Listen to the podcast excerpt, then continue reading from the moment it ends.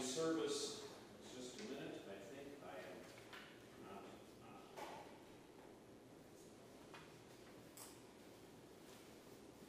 Welcome to the divine service, Didache Divine Service, session number 30, the second of three on the sacrament of the altar. Today, the feeding of the 5,000.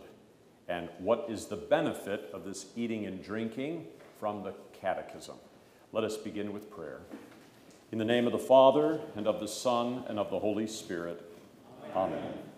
Almighty God, Heavenly Father, we give thanks that you have refreshed us with the body and blood of your dear Son, Jesus Christ. Grant that this heavenly food which we have received will strengthen our faith, that we may bear all crosses, sickness, and trials with patience and trust, until you grant us deliverance, peace, and health. Through Jesus Christ, your Son, our Lord, who lives and reigns with you and the Holy Spirit, one God, now and forever. Amen.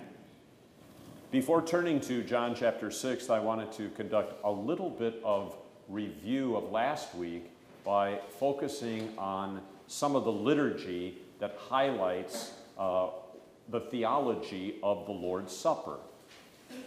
Uh, in our spoken order that we observe here in the Didache Divine Service, it follows exactly the text of the divine service at the sacrament when it is sung. So if you recall, the pastor, either in front of the altar or behind the altar, says, The Lord be with you. Notice the language of the real presence. So he is praying for you that you would receive the Lord in faith through the word that is preached and then in the supper through the body and blood of Christ given. So the Lord be with you, and you respond, and also with you or, and with your spirit. So I am proclaiming and praying for you that which is the promise of the supper, that the Lord is with you in his body and blood. And you are praying and proclaiming to me that according to the promise of the Lord as a minister, the Lord would be with me to minister to you. So notice the communal, the communal, communion nature even of the greeting. The Lord be with you and also with you. And then lift up your hearts. The psalmist says, Open your mouth wide and I will fill it. So, this lift up your hearts, that is the posture of faith that bends the knee before the Lord and looks to Him to fill us up with forgiveness, life, and salvation.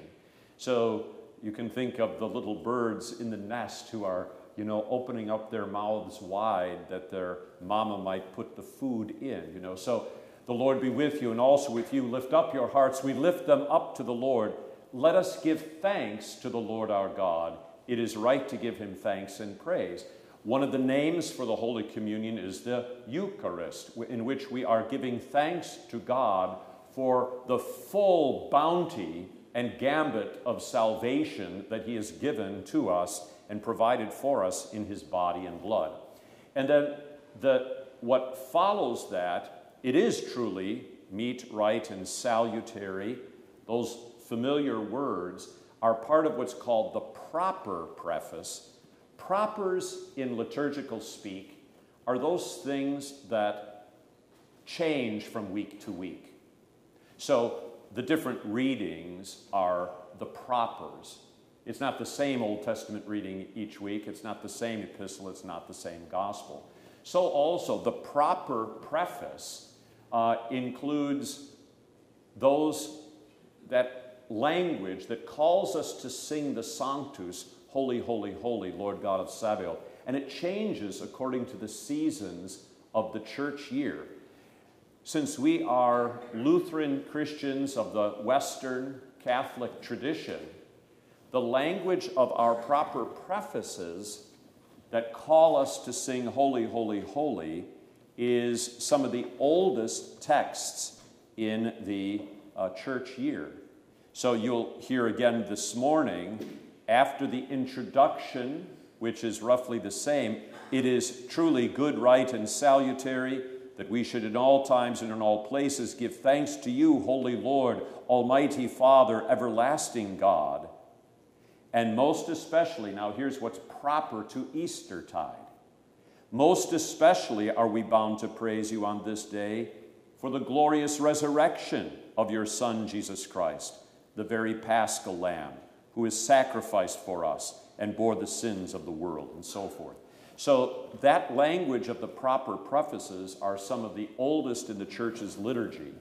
And it moves swiftly then to the singing of the Sanctus. Now, I'm going to I'm going to talk about those canticles of the divine service at the end, but the Sanctus, you say, sung after that proper preface, therefore, with angels and archangels and all the company of heaven we laud and magnify your glorious name, evermore praising you and saying, Holy, holy, holy, Lord God of Sabaoth. That is the oldest canticle in the Old Testament and New Testament church. Notice its Trinitarian shape holy, holy, holy. Lord God of Sabaoth, the, the hosts of heaven. Heaven and earth are full of your glory. And the idea is that in the Lord's Supper, you know, why is that canticle sung?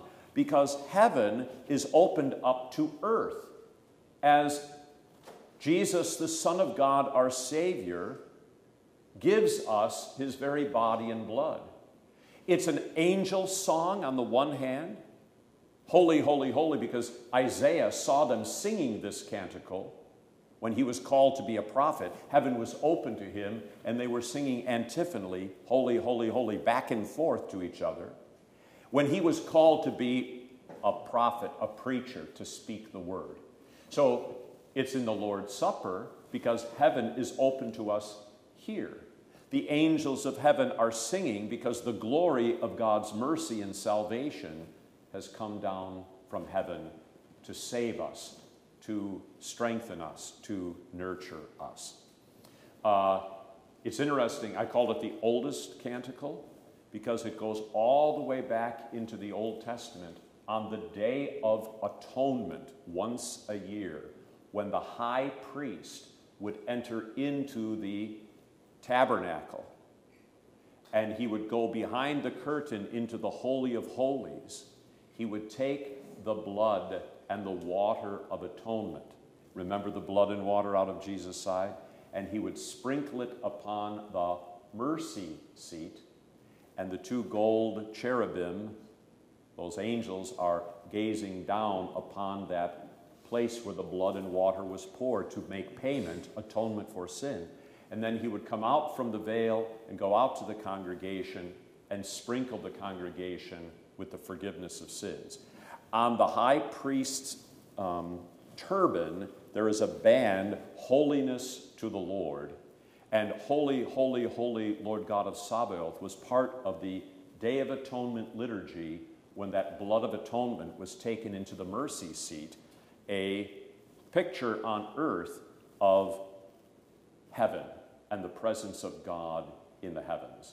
So that's why that Sanctus is part of the communion liturgy. It is the climax of the divine service. Holy, holy, holy, because we're joined with angels and archangels and all the company of heaven, singing praise to the triune God and our Lord Jesus Christ. You'll recognize language then from the Passover and from the, uh, from the um, uh, Palm Sunday when Jesus comes into Jerusalem. Hosanna to the Son of David, which means save us now. Blessed is he who comes in the name of the Lord. So the Passover psalm was ascribed to Jesus as they confessed him to be Messiah, Savior, and the Son of David and cried out to him. So that sanctus, and as it builds up to us in the preface and the proper preface, the Lord be with you and also with you. Lift up your hearts. We lift them to the Lord. Let us give thanks to the Lord our God. It is right to give him thanks and praise. Holy, holy, holy. And we sing that again with angels, archangels, and all the company of heaven, which would include those beloved Christians who have gone on before us. So I tell people that they are the closest to their departed loved ones who have died in the faith when they are gathered together at the altar and when they were, are singing that divine service than at any other point on earth. Uh, for we sing with all of the company of heaven the praise of the Lamb. So I wanted to give you that as a little bit of an introduction because it, it, it accentuates the real presence that we were talking about last week. It also accentuates uh, what is really happening through the body and blood of Christ that was offered up into death upon the cross and shed for us, and now offered in the supper, is what opens heaven to us. We are partaking of, as we'll hear today, the true bread that came down from heaven. Okay. Wally?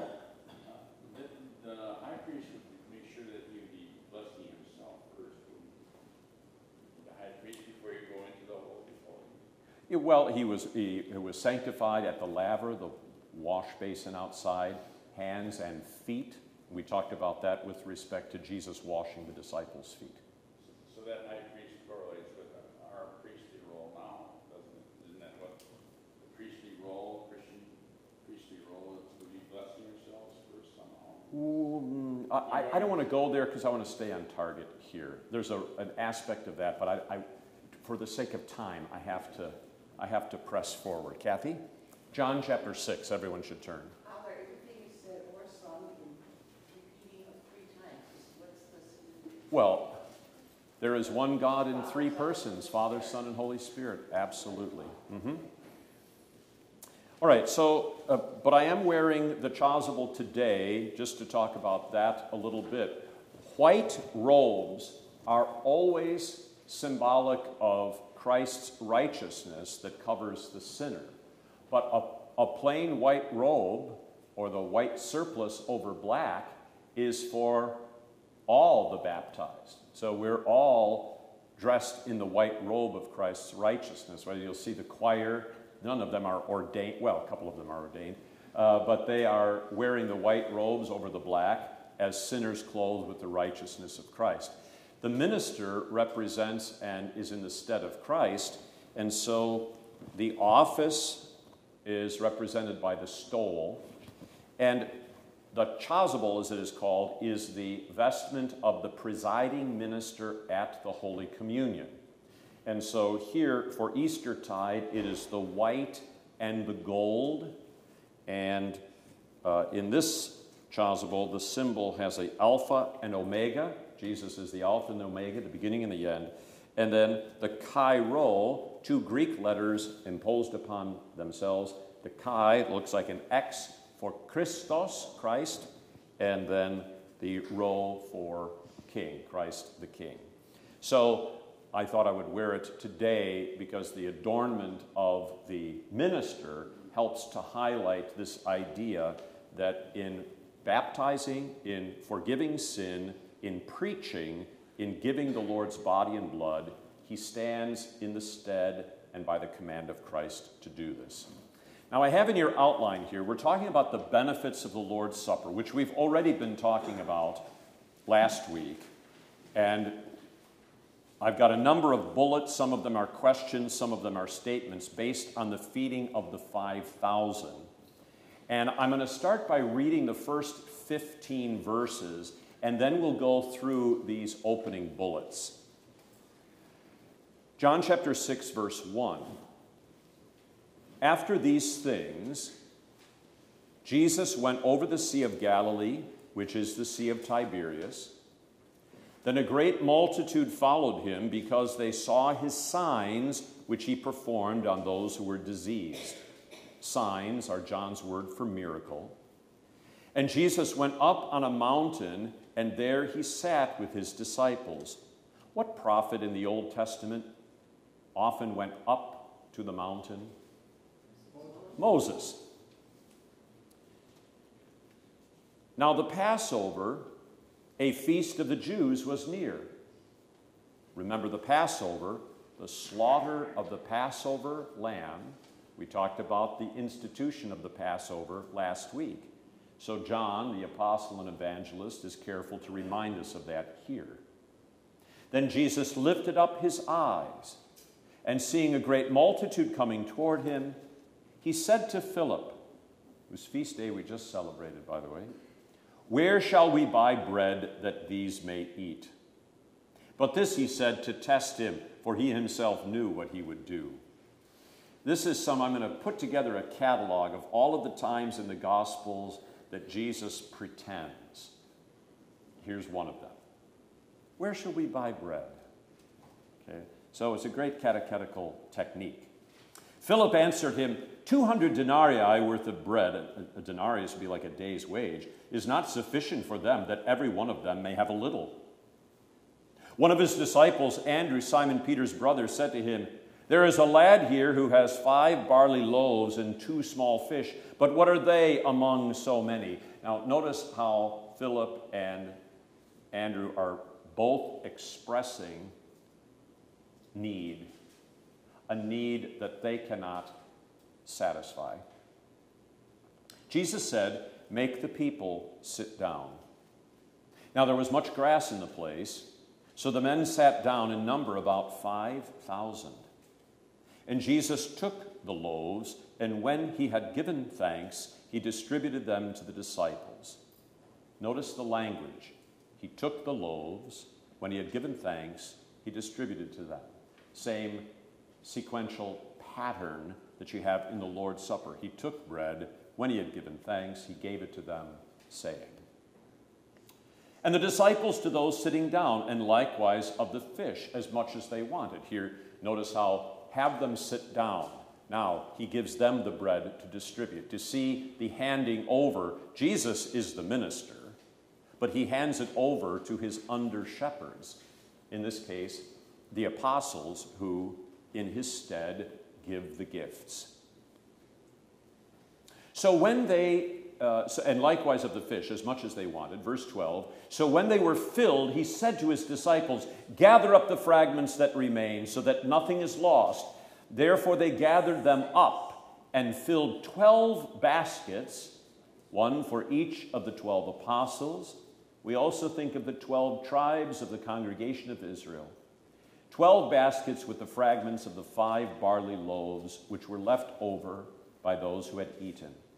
Then those men, when they had seen the sign of the feeding of the 5,000 with five loaves and two fish that Jesus said, uh, uh, that Jesus did, said, This is truly the prophet who is to come into the world. That's why I asked you about who's the prophet that so often went up on the mountain? Moses. It's through Moses that God fed them with manna in the wilderness.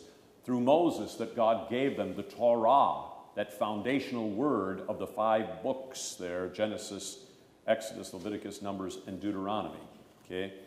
Uh, so when Moses said, The Lord will raise up for you a prophet like me, saying things like I say and doing stuff like I do, when he feeds the 5,000 with these few loaves and fish in the wilderness. This is the prophet, who is, of course, also the Messiah. All right, some, some bullet points here. The liturgical setting and context for reading the Gospels in the early church.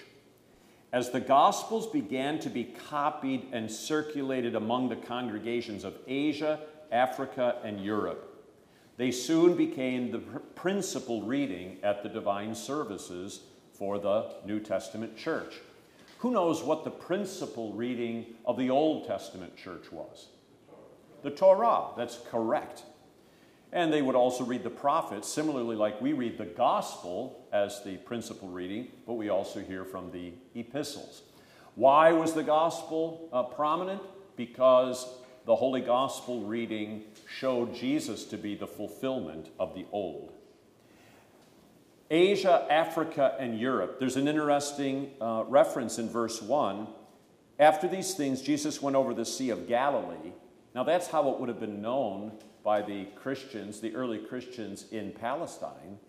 But some of those further away in Asia or even in Europe, calling it the Sea of Tiberias, its other name after the emperor, okay, they would be able to identify this. So the, the apostles and evangelists in writing the Gospels are writing it them not only for understanding, but for then catechesis and use in the public services of the congregations, so that they would have a faithful testimony of what Jesus both said and did.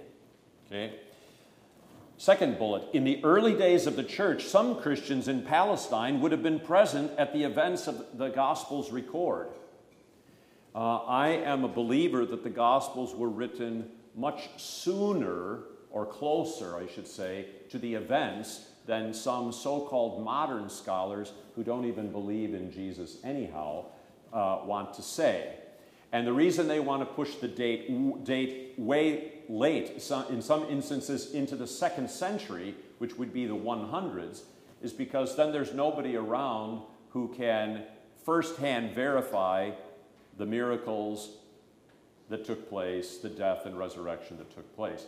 But for those early Christians and the, and the second generation who knew the early Christians, you know, uh, you have, so let's see, who can I pick? Well, here, Mary and Wally, you're members of the congregation, so you've heard Pastor Bender preach and teach. But then you also have Joe and Elizabeth, that's the next generation. And then you also have your grandchildren. So the, the faithful transmission of the words and works of Jesus, it was first by preaching alone, and then the apostles and evangelists are writing it down. And so you'd have people that have either been there, like you were there in the first place, and then maybe the next generation, Joe and Elizabeth was there. Maybe the grandchildren weren't there, but they were with you in divine services to hear the words and works of Jesus recorded. So when the Gospels come out, this language has, breathes the air of familiarity. It's not the first time they've been hearing these accounts of the signs that Jesus performed and so forth. Pastor, Yes. had Allah giddy up in his twelve, with his twelve horses yet? Say, say again. Uh, Allah was supposed to have giddy up in his chariot, gold chariot with his twelve horses. Muslim faith. Oh, oh, oh, I, I'm, I'm not in Islam right now. Is- No, but was there such a thing as Islam yet? uh, no, because that comes, that comes in the uh, fourth century. Oh, AD. So Islam did not exist at this time. was wondering the Yeah. Well, but since you bring up Islam, all right, let's talk just a couple of sentences. Christianity is an historical religion. Unlike Islam, Buddhism, Hinduism, which are non historical. What do I mean by that? The foundation for Christianity are events incarnation, birth, death, bodily resurrection of Jesus. And unlike uh, Islam, thousands witnessing the events that the Gospels record. And that's part of my point. In, Luke records in Acts that these things were not done in a corner. All right, bullet three.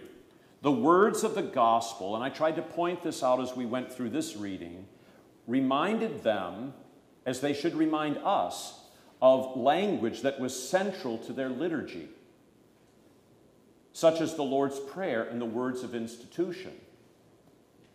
One of the important things about the liturgy, and we're putting the Lord's Prayer in that, we're putting the creed in that, we're putting the words of Jesus in the supper in that. One of the importance of the liturgy is how it connects us with all of the generations of the baptized faithful that preceded us.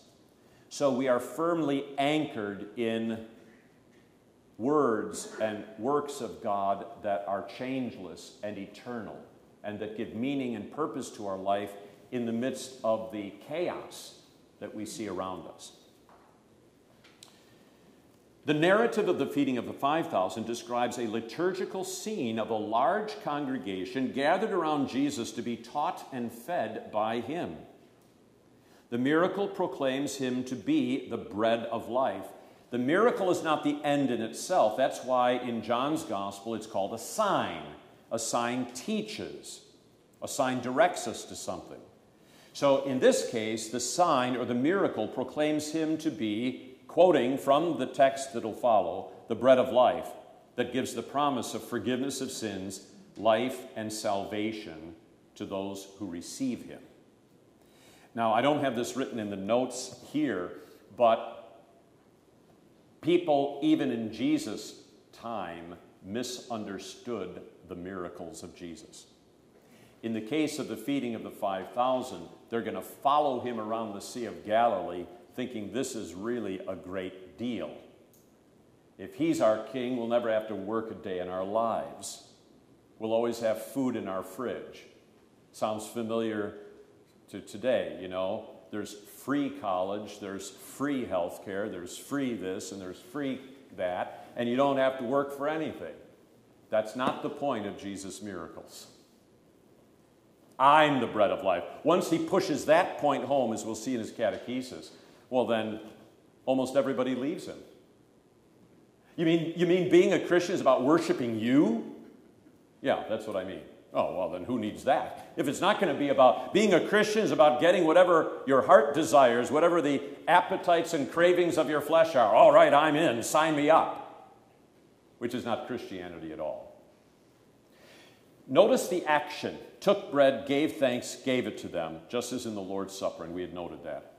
Notice the number of baskets 12 for the 12 tribes of Israel and the 12 apostles, enough to fully supply the church.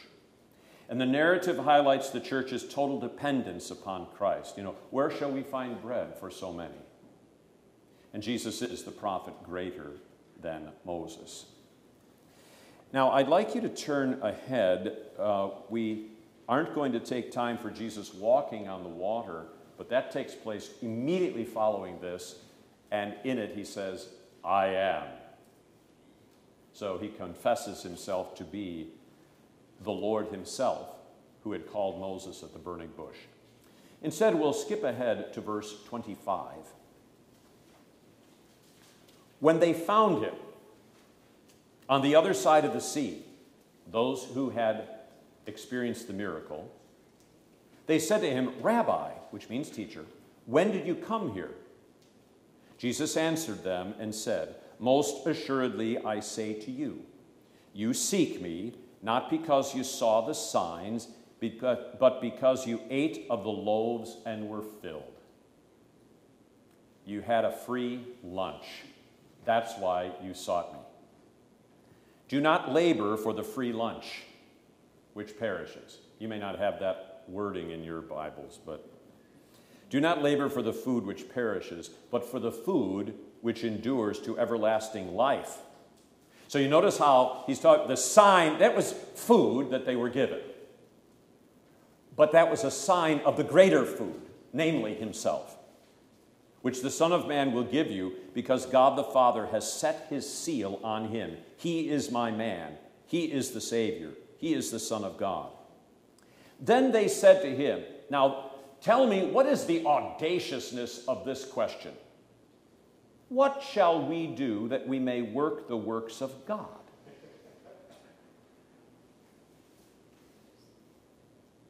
What's God? Yeah. He is God. He is God. But notice how they're dwelling upon their works. Yes. Jesus answered and said to them, and he turns it around This is the work of God, that you believe in him whom he sent. And who's the one whom God the Father sent? But his Son, Jesus Christ our Lord. So they're talking, what work shall we do? And Jesus says, God's work is to bring you to faith in his Son. They catch that, and then that he's talking about believing in him Verse 30 Therefore they said to him, Now here's an even more audacious question. What sign will you perform then that we may see it and believe you? What work will you do? Now, what's audacious about that? They had just seen it. He had just performed the miracle, which is the reason why they followed him around the Sea of Galilee in the first place. He fed 5,000 with five loaves and two fish.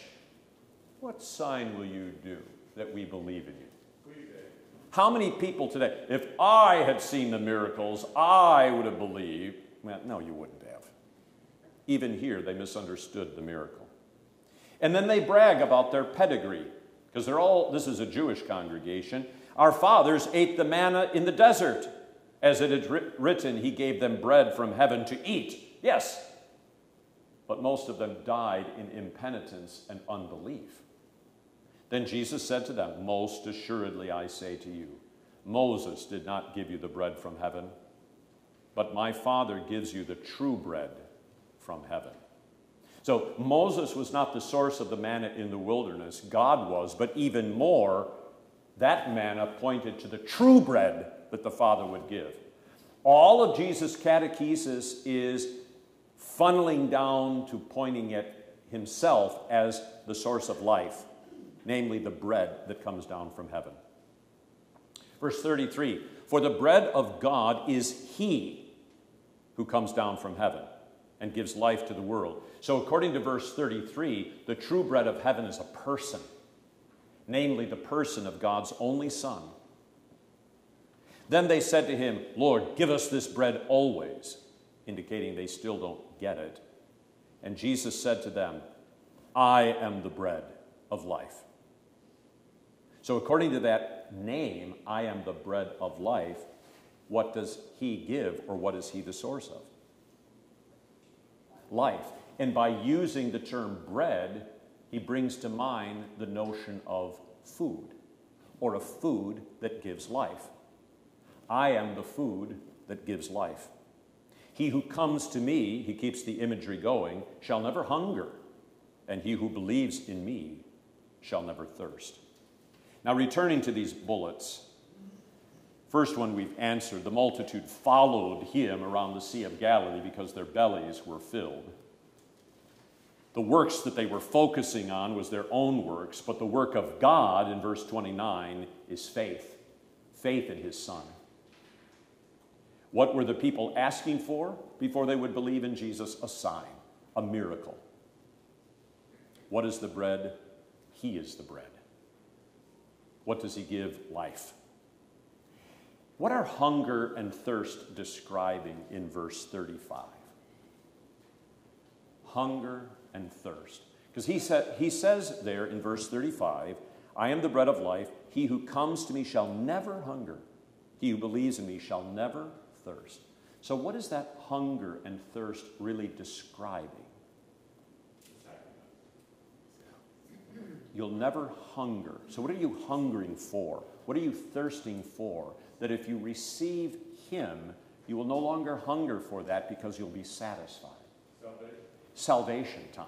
Yeah. Forgiveness of sins, life, salvation from the misery of sickness and hardship and death and separation from God, all of the maladies of life. That whoever comes to Him shall never hunger Whoever believes in him shall never thirst, because he will satisfy us with forgiveness, life, and salvation. So our hunger will be taken away, will be satisfied, and our thirst quenched. What is to be the focus of a Christian's faith? Christ. Christ. This is an easy question. Jesus, the singular focus of our faith. Jesus, who is the Son of God, incarnate by the of the Holy Spirit in the womb of the Virgin Mary, who suffered, died, and rose again from the third day, who forgives our sins and gives us to eat of his body and drink of his blood, boiling it all down, Jesus is the object of faith. And here, faith and worship are synonymous. Worship is faith, trust, reliance, dependence upon Jesus. Those people that fell at Jesus' feet throughout his ministry and worshiped him did so because they believed in him. They trusted in him. Okay? And he satisfied their hunger and thirst for salvation by the words that he spoke and in the sacrament by his body and blood given to them. Okay, now moving on here, verse 36, he says, I said to you that you have seen me, and yet you do not believe. All that the Father gives me will come to me, and the one who comes to me I will by no means cast out. Who comes to Jesus? Yes, but not all sinners come to Jesus. Who? Believers, yeah. Those who believe in him come to him. They would never come to him if they didn't believe in him. But they come to him because they believe in him. He's the bread of life. That's why they come to him. I need his life, see? That's why they drink of him. I need his salvation. Okay? For I have come down from heaven not to do my own will, but the will of him who sent me. And throughout John's gospel, St. John emphasizes this in what he reports to us from Jesus' catechesis. And you have in John's gospel this singular focus I came down from heaven to do my Father's will, namely, to lay down my life in death and to take it up again in the resurrection to give life to the world. It's Jesus. I don't know if you uh, realize this. In a familiar Bible passage, John 3:16, it's Jesus who's speaking those words. For God so loved the world that he gave his only begotten son that whoever believes in him should not perish but have everlasting life. John is reporting those words, but Jesus is the one who said them, and he speaks of them about himself. And that encapsulates the will of God that plays itself out through the entirety of uh, the Gospel of St. John. This is the will of the Father, verse 39, who sent me, that of all he has given me, I should lose nothing, but should raise it up at the last day. Now, all that the Father has given him, who is being spoken of here? The elect, the believers, the elect, the call to faith. This ought to be of inestimable comfort to you that the Father, like here, Tom, the Father gave you to Jesus. He elected you to salvation in Him, and through faith in Him, you belong to Jesus. According to this, this is the will of the Father, that I should lose nothing of those whom He had, has given me, but should raise it up at the last day. So it's the promise of belonging to Christ. So if you have loved ones who have departed from the faith, pray on the basis of that promise. You've called them by name, they are yours. It is your will that you would lose none of them. Bring them home and on the last day raise them up again. And this is the will of him who sent me, that everyone who sees the Son and believes in him may have everlasting life, and I will raise him up at the last day. Notice in verse 4 true seeing is what? Believing. That's right. You see your sin, you see your need, and you see your Savior. You believe that your sin is real, you believe that you need a Savior, and you believe that Jesus is that Savior. Seeing is believing. Notice at the end of verse 39 and the end of verse 40, I will raise him up at the last day. That is the promise of what? Resurrection. The resurrection of the body. The resurrection of the body. I know that my Redeemer lives, and even after my skin is destroyed, this I know. In my flesh I shall see God. There is already victory over death and the grave. And as wonderful it is that the, um, the, the vaccine was developed so very quickly for the COVID virus, that vaccine still cannot save us from death. Only Christ can.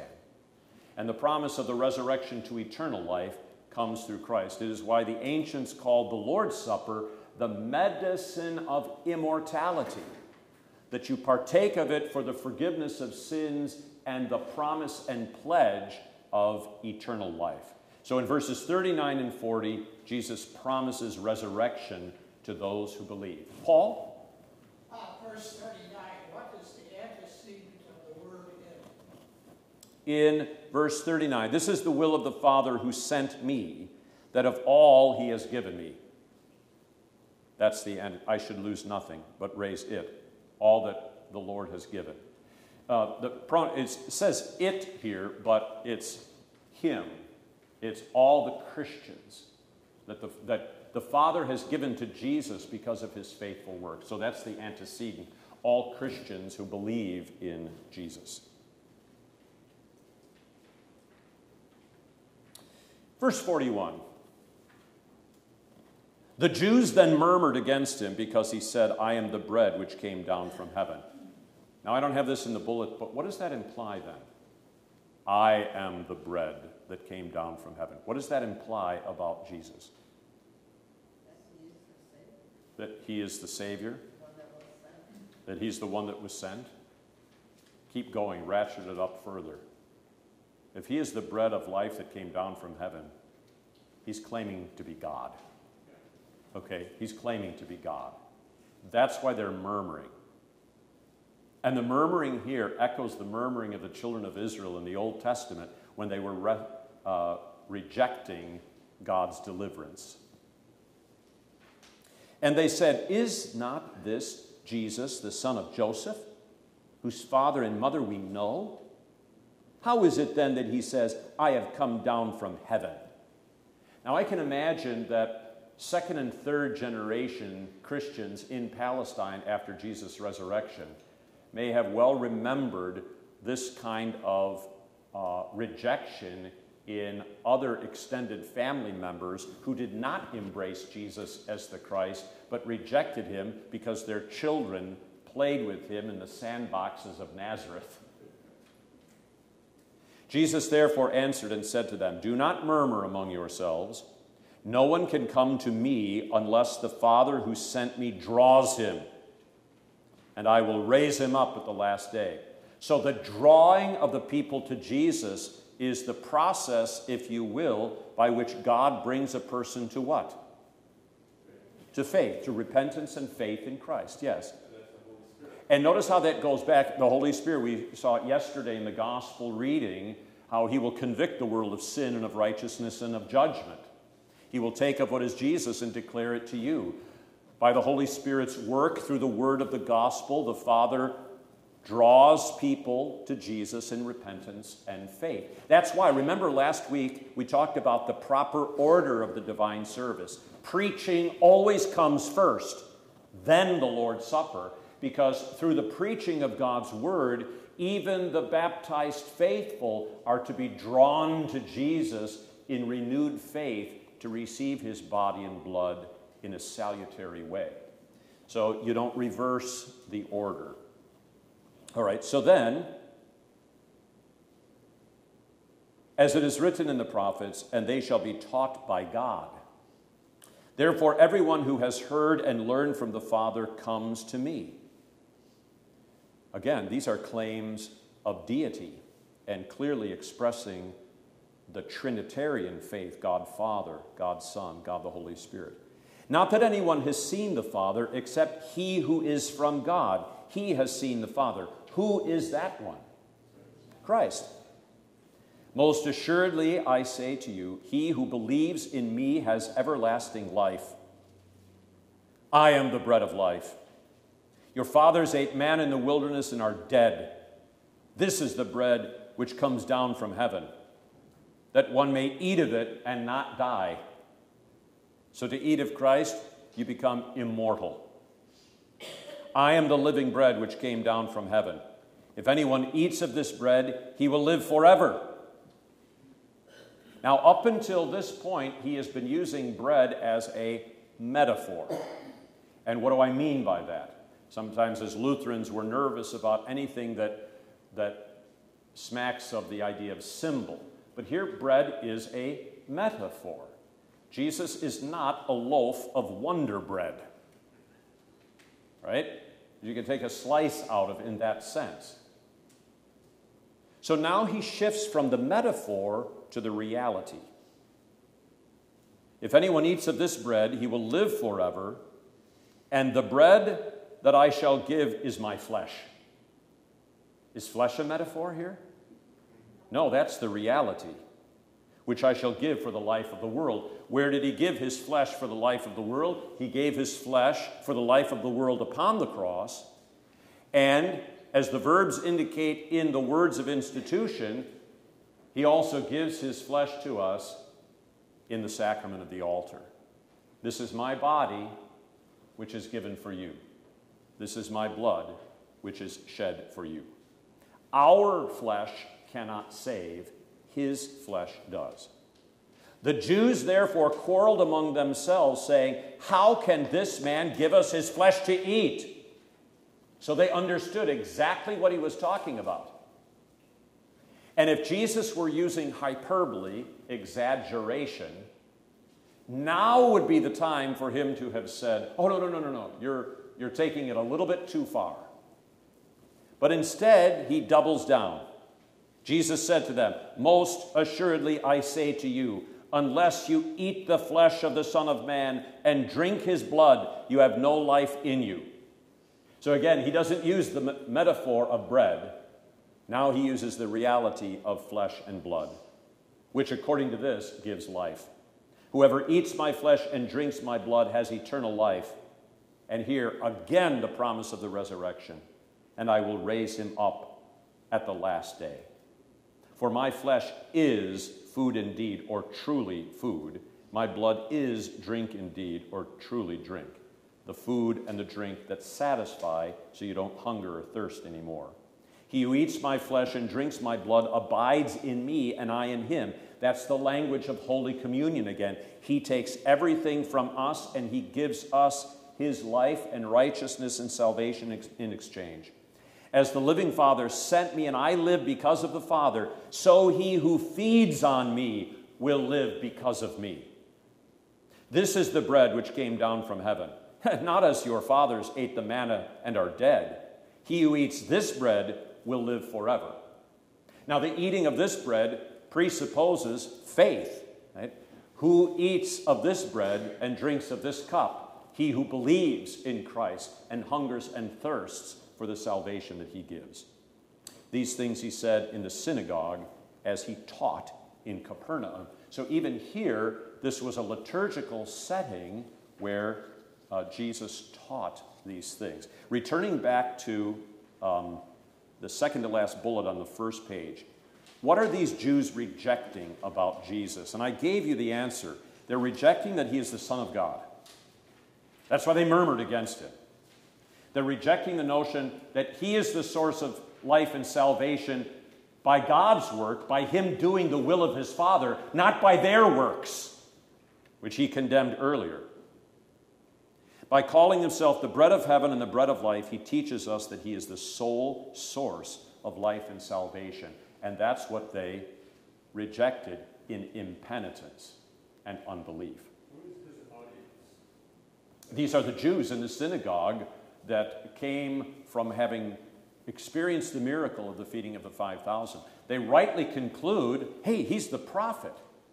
But they had the wrong theology. See, he's, he's like Moses, he's the one promised. Yes, but what they were wrong on, he's come to reward us for our works, to pat us on the back, to put food in our refrigerator, to satisfy our cravings, like the children of Israel. It would have been better to go back to the flesh pots of Egypt. At least we had good food there. Okay?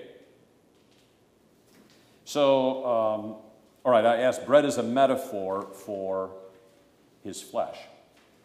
What does Jesus promise is the gift of eating his flesh and drinking his blood, eternal life, and the resurrection of the body. What prevented so many of the Jews from receiving the salvation Jesus promised in his flesh and blood?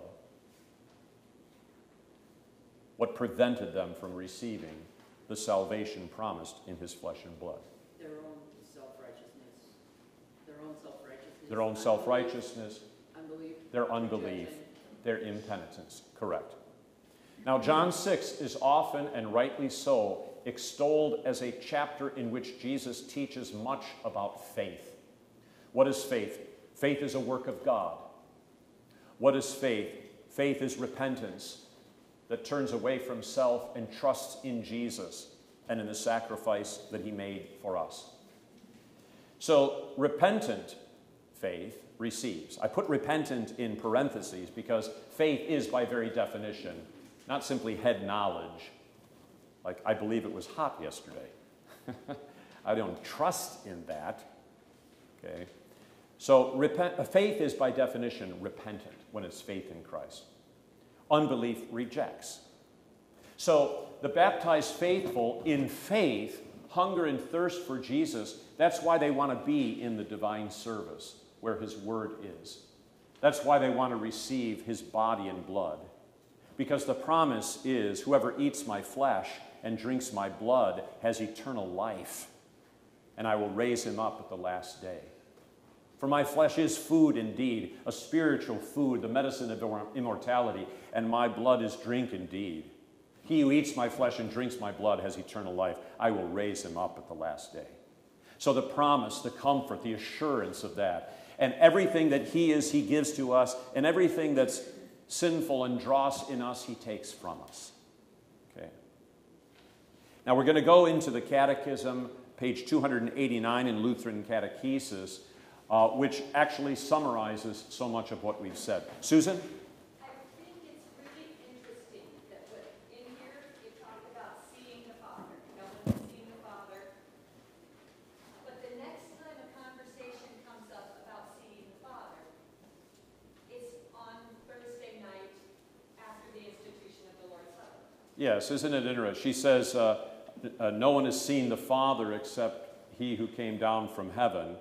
And the next time he's talking about seeing the Father is on Maundy Thursday night when Jesus institutes the Lord's Supper. And then further in his catechesis, he who has seen me has seen the Father. So we see the Father's heart of love, we see the Father's will, we see the Father's plan of salvation, all centered in Jesus who gave his body and blood into death on the altar of the cross. All right, so in the, uh, in the Catechism, Given what we've just read, and we could have gone to other passages as well, most notably simply the words of institution, and that's what Luther focuses on in the Catechism. We recited those last week. You hear them every single Sunday. You can't have the Lord's Supper without those words.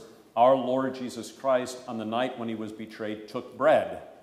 And when he had given thanks, he broke it, gave it to the disciples, and said, Take, eat, this is my body, which is given for you. So I'll ask you the questions here, and you can respond, and then we'll make a couple of summary notes. What is the benefit of this eating and drinking?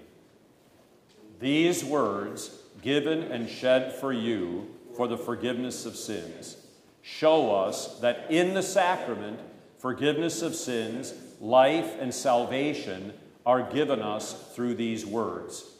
For where there is forgiveness of sins, there is also life and salvation. Now, given and shed for you for the forgiveness of sins, in bold type there, are meant to highlight for you these are Jesus' own words. My body given for you, my blood shed for you. For what purpose? For the forgiveness of sins.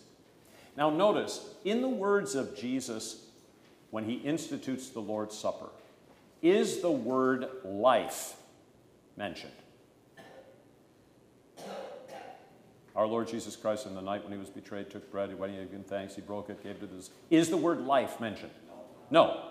Is the word salvation mentioned? No. Only the phrase, the forgiveness of sins or the remission of sins. So then, some might ask the question how can you say that the Lord's Supper gives life and salvation? You could say it gives forgiveness of sins because it says so, but you can't say life and salvation. What would you say in reply to that? Well, if you have the forgiveness of sins, the only thing that can result is life and salvation. If you have the forgiveness of sins, the only thing that can result is life because the cause of death is sin. You take away the problem of sin, the result is life. And sin is the cause of condemnation. Therefore, if you solve the problem of sin, the result is salvation. And that's why the Catechism says where there's forgiveness of sins, there is also life and salvation. So, the forgiveness of sin, the Word of Christ gives the sacrament its benefits. So, last week, the Word of Christ declares what it is, His body and blood. This week, the Word of Christ proclaims its benefits. Faith believes Christ's Word we eat and drink because of the word take, eat. Drink of it, all of you. What a wonder. In the sacramental eating, we are in communion with the very flesh and blood of Christ that was offered up into death upon the cross. So it's either going to save you or it's going to kill you. And it saves those who believe. And it kills those who, in impenitence and unbelief, don't believe. So I mention this now as a prelude. Why do we practice closed communion?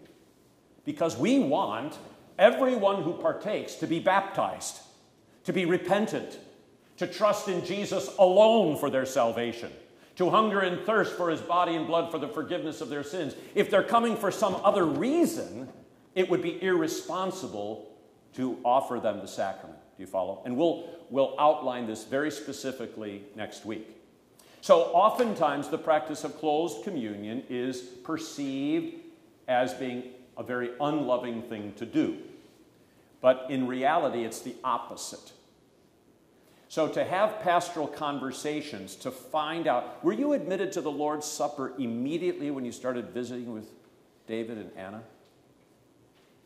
No. We had some teaching, didn't we? Yes, we did. We had some questions, didn't we? Lots. Did you feel unloved by all of that? No. Did you feel loved by that? Yes, I did. Okay. So until you had certainty of what it was that you were receiving, not only his body and blood, but why? Not because of your works, but because of Christ's work. Mm-hmm. See? So, yes, it takes a lot of pastoral care to do those kinds of questionings, but we're interested in baptized, repentant faith in Jesus for the forgiveness of sins. We're also interested in people belonging to congregations and churches that are going to support that confession of faith. So if you belong to it, if you believe that Jesus gives you his body and blood, for example, but belong to a church that doesn't teach that, why are you in that church? Perhaps you should go to a church that actually teaches what Jesus teaches, which is an aspect we'll talk about next week, where in the Holy Communion, it is a communal and corporate confession of faith. Okay. Um, let's do the next question. How can bodily eating and drinking do such great things? Certainly, not just eating and drinking do these things, but the words written here, given and shed for you for the forgiveness of sins. These words, along with the bodily eating and drinking, are the main thing in the sacrament. Whoever believes these words has exactly what they say forgiveness of sins. Now, that's not because faith causes forgiveness, that he who believes these words has exactly what they say forgiveness. It's not because faith causes forgiveness, but rather faith receives forgiveness. You see the difference there? So, going back to the John 6 catechesis, repentant faith receives, impenitent unbelief rejects. Faith receives Christ, unbelief rejects Christ. Period. So, uh, a couple of these other things on letter E this is my body which is given for you, and then this cup is the New Testament in my blood which is shed for you for the forgiveness of sins. Again, from last week, is performative speech that gives what it says. See, we believe as Christians that a miracle is taking place every single divine service. The miracle of Jesus giving us his body and blood by his word for the benefits of forgiveness, life, and salvation. That's what we mean by performative speech. It is no less of a miracle than when God said into the darkness at the beginning of creation, Let there be light, and there was light. Or let the earth bring forth abundantly. That's performative speech. The cup. Again, this is a review from last week. The cup is. It, it's not the cups are, but the cup is, signifies the Holy Communion or holy fellowship with Christ and one another in Christ. Out of the cup of blessing in the Passover, Christ instituted the cup of salvation in the Lord's Supper. 1 Corinthians 10, 16 and 17. The cup of blessing which we bless. Is it not the communion of the blood of Christ? Yes, it is. the bread which we break? Is it not the communion of the body of Christ? Yes, it is. Now, let me pause here. Some have, from time to time, wondered about okay, you're extolling the common cup as the primary uh, mode of distributing the Lord's blood uh, because of the Passover, because of the communal nature. You know, we share fully in Christ and we even share fully in the infirmities and sicknesses of others. What about the bread? If you're going to extol the common cup, should you not extol, you know, the idea of a common singular loaf? Uh, the difference, however, is you can commune from a single cup. The only way to commune from a single loaf of bread is to cut it or break it apart. Unless this happens in your home, do you do this on Thanksgiving? You have a loaf of freshly baked bread, and you just pass that loaf around, and everybody takes a bite out of it. I don't know of any place where that happens. Even in Africa, they break open to dip into oils and hot spices and so forth. So the very mode in which bread is consumed is in pieces or slices. But in the Passover, and, and that would have been uh, true of the unleavened bread in the Passover, they took from that loaf and then they, they broke it apart so that everyone could partake of the unleavened bread. But the cup of blessing was the singular cup passed around. And as I said before, I mean, for, for uh, sensitivity to people's concerns, we do offer individual cups, but we keep the common cup as the primary expression of the Holy Communion. And some of my colleagues have argued well, you can never get sick from the common cup. I don't prefer that argument, even though I do believe that the incidence is rather uh, remote, especially how we care for it. I would rather fully accept that maybe you can.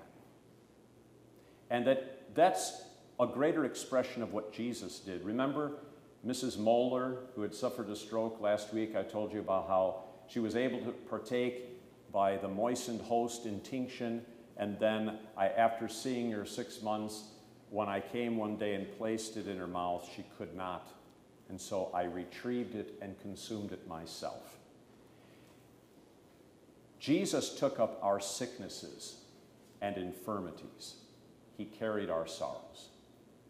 It's why we are not afraid to take up the sicknesses and infirmities of others. That's part of what the Holy Communion is about. So those are those two other bullets there, sub bullets. He takes all our sin, burdens, sicknesses, and suffering, and we receive his forgiveness, life, salvation, comfort, and healing. In Holy Communion, we together confess our sins and together forgive one another, bear one another's burdens, sicknesses, and sorrows, and rejoice with one another in Christ who makes us one in him and we share all things with one another in the body of Christ. And that's why I said, I mean, during the uh, coronavirus pandemic, uh, I didn't have an option as a pastor on whether or not I conduct divine services. But it might be risky for you. You know, you're pushing the age of 60, now you are 60. Well, that's quite beside the point. This is the medicine of immortality that gives forgiveness, life, and salvation that strengthens the health of the church, both individual members and corporately. So it is more essential than food and drink for the body.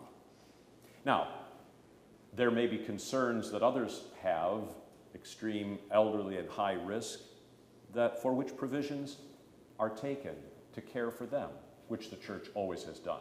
But simply to do what so many churches have done, utterly and completely close down is um, a rejection of what Christ has told them to do.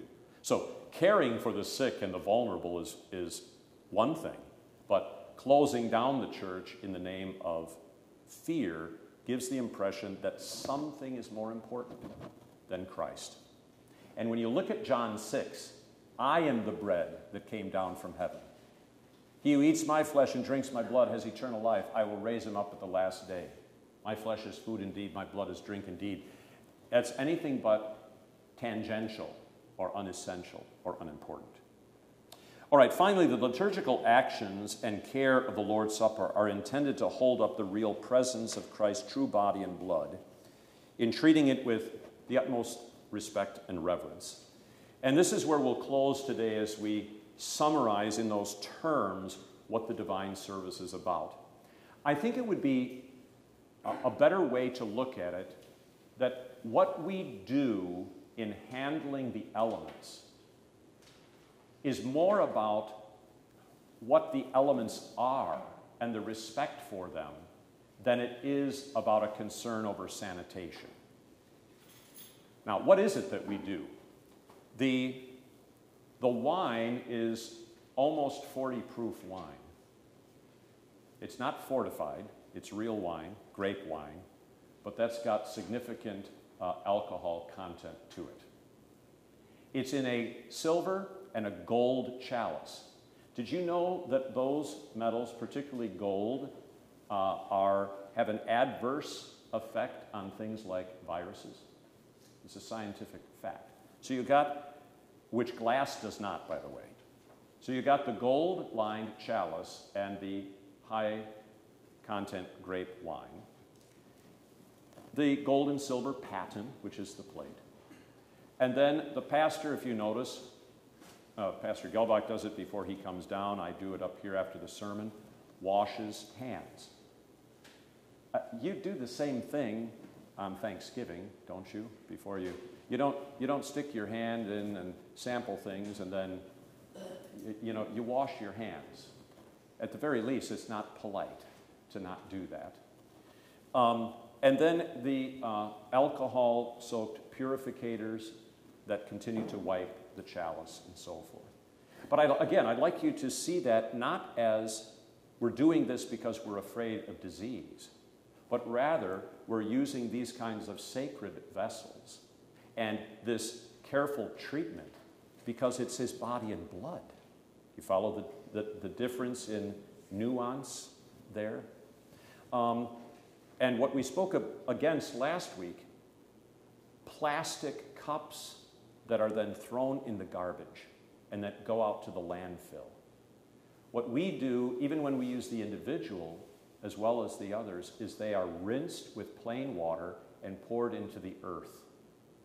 Okay? It's not that you can um, consume every molecule, but it treats it with a dignity and a respect that is accorded to the Word of God with Christ's own performative words. And in the divine service, we enter into the. Go ahead, Susan. The priests in the Old Testament with the sacrifices, they washed, even though there wasn't eating. It wasn't about washing because of germs. That's what the laver was outside of the. Um, They washed because those were holy things, correct. not scary. Uh, I will. Um, I will review the uh, canticles next week at the beginning that follow along this line of thought. Let us prepare for the sacrament by the singing of Luther's hymn on the Lord's Supper 617. O Lord, we praise thee, bless thee, and adore thee. Hymn 617.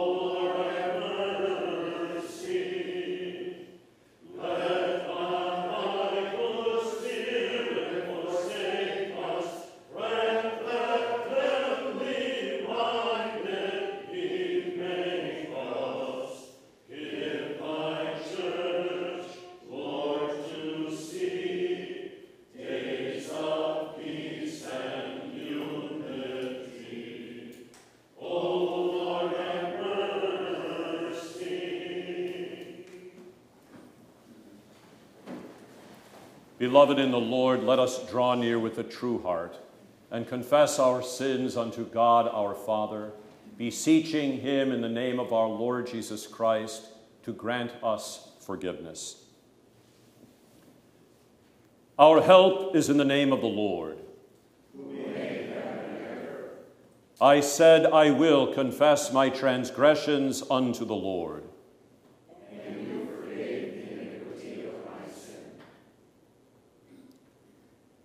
O Almighty God, merciful Father, I, a poor, miserable sinner, confess unto you all my sins and iniquities, with which I have ever offended you, and justly deserved your temporal and eternal punishment. But I am heartily sorry for them, and sincerely repent of them. And I pray you of your boundless mercy, and for the sake of the holy, innocent, bitter sufferings and death of your beloved Son, Jesus Christ, to be gracious and merciful to me, a poor sinful being. Upon this, your confession, I, by virtue of my office as a called and ordained servant of the Word, announce the grace of God unto all of you, and in the stead and by the command of my Lord Jesus Christ, I forgive you all your sins, in the name of the Father, and of the Son, and of the Holy Spirit. Amen. Amen. Let us pray. Almighty and most merciful Father, in the waters of holy baptism, you have united your children in the suffering and death of your Son, Jesus Christ, cleansing them by his blood. Renew in us the gift of your Holy Spirit, that we may live in daily contrition and repentance, with a faith that ever clings to our Savior. Deliver us from the power of Satan. Preserve us from false and dangerous doctrines that we may remain faithful in hearing Christ's word and receiving his body and blood. By the Lord's Supper, strengthen us to believe that no one can make satisfaction for sin but Christ alone. Enable us to find joy and comfort only in him, learning from the Lord's Supper to love you and our neighbor and to bear our cross with patience and joy until the day of the resurrection of our bodies to life immortal. Through Jesus Christ, your Son, our Lord, who lives and reigns with you in the Holy Spirit, one God, now and forever. Amen. The Lord be with you. And also with you. Lift up your hearts. Let us give thanks to the Lord our God. It is truly good, right, and salutary that we should at all times and in all places give thanks to you, Holy Lord, Almighty Father, everlasting God. And most especially are we bound to praise you on this day for the glorious resurrection of your Son, Jesus Christ, the very paschal Lamb, who was sacrificed for us and bore the sins of the world. By his dying, he has destroyed death and by his rising again, he has restored to us everlasting life. Therefore, with Mary Magdalene, Peter, and John, and with all the witnesses of the resurrection, with angels and archangels, and with all the company of heaven, we laud and magnify your glorious name, evermore praising you and saying, Holy, holy, holy, Lord God of Sabaoth. Heaven and earth are full of thy glory. Hosanna, Hosanna, Hosanna in the highest. Blessed is he that cometh in the name of the Lord. Hosanna, Hosanna, Hosanna in the highest.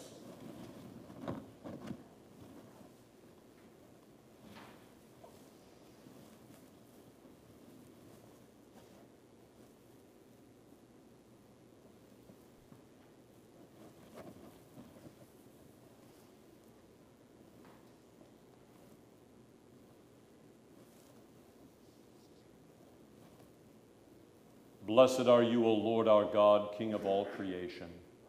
For you have had mercy on us and given your only begotten Son, that whoever believes in him should not perish, but have eternal life. For Christ, our Passover lamb, has been sacrificed. By his death, he has redeemed us from bondage to sin and death. And by his resurrection, he has delivered us into new life in him. Grant us to keep the feast in sincerity and truth, faithfully eating his body given into death and drinking his life's blood poured out for our salvation, until we pass through death to the promised land of life eternal. Hear us as we pray in his name and as he has taught us. Our Father, who art in heaven, hallowed be thy name. Thy kingdom come, thy will be done, on earth as it is in heaven. Give us this day our daily bread, and forgive us our trespasses, as we forgive those who trespass against us. And lead us not into temptation, but deliver us from evil. For thine is the kingdom, and the power, and the glory, forever and ever. Amen. Our Lord Jesus Christ, on the night when he was betrayed, took bread. And when he had given thanks, he broke it and gave it to the disciples and said, Take, eat. This is my body, which is given for you. This do in remembrance of me. In the same way, also, he took the cup after supper, and when he had given thanks, he gave it to them, saying, Drink of it, all of you. This cup is the New Testament in my blood, which is shed for you for the forgiveness of sins. This do as often as you drink it, in remembrance of me.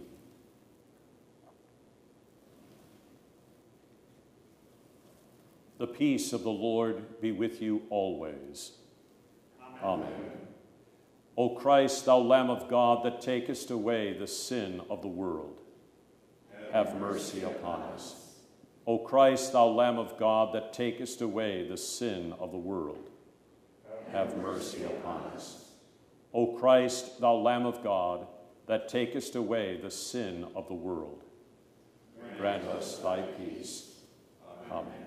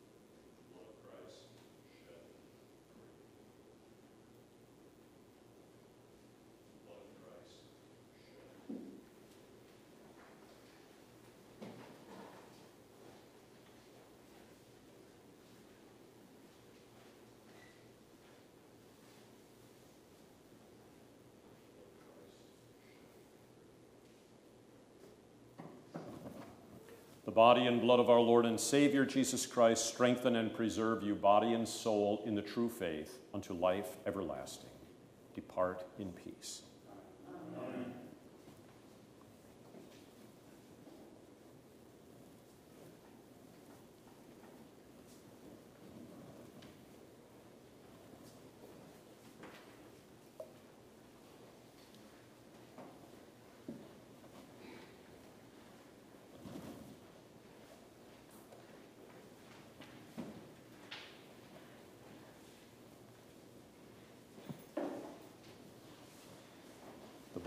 Christ given for you.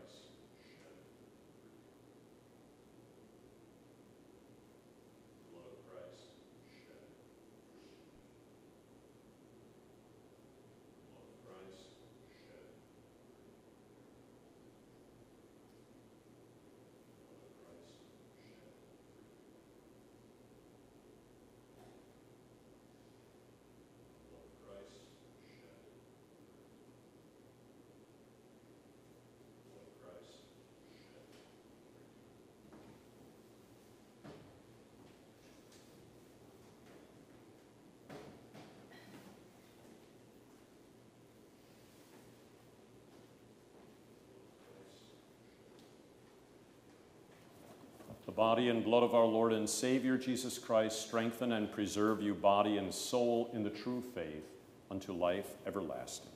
Depart in peace.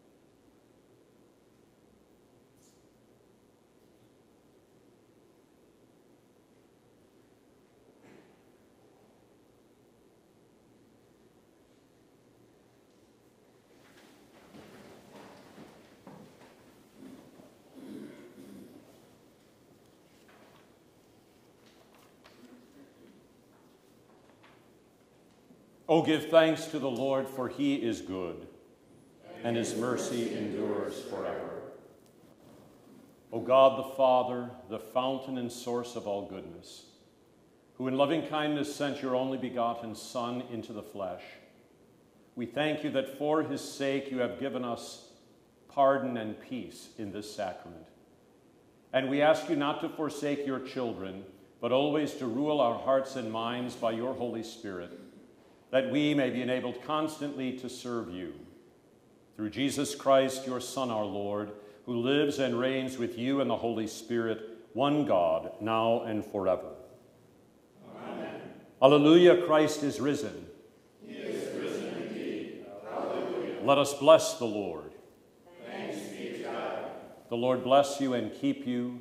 The Lord make his face shine upon you and be gracious unto you. The Lord lift up his countenance upon you and give you peace. Amen.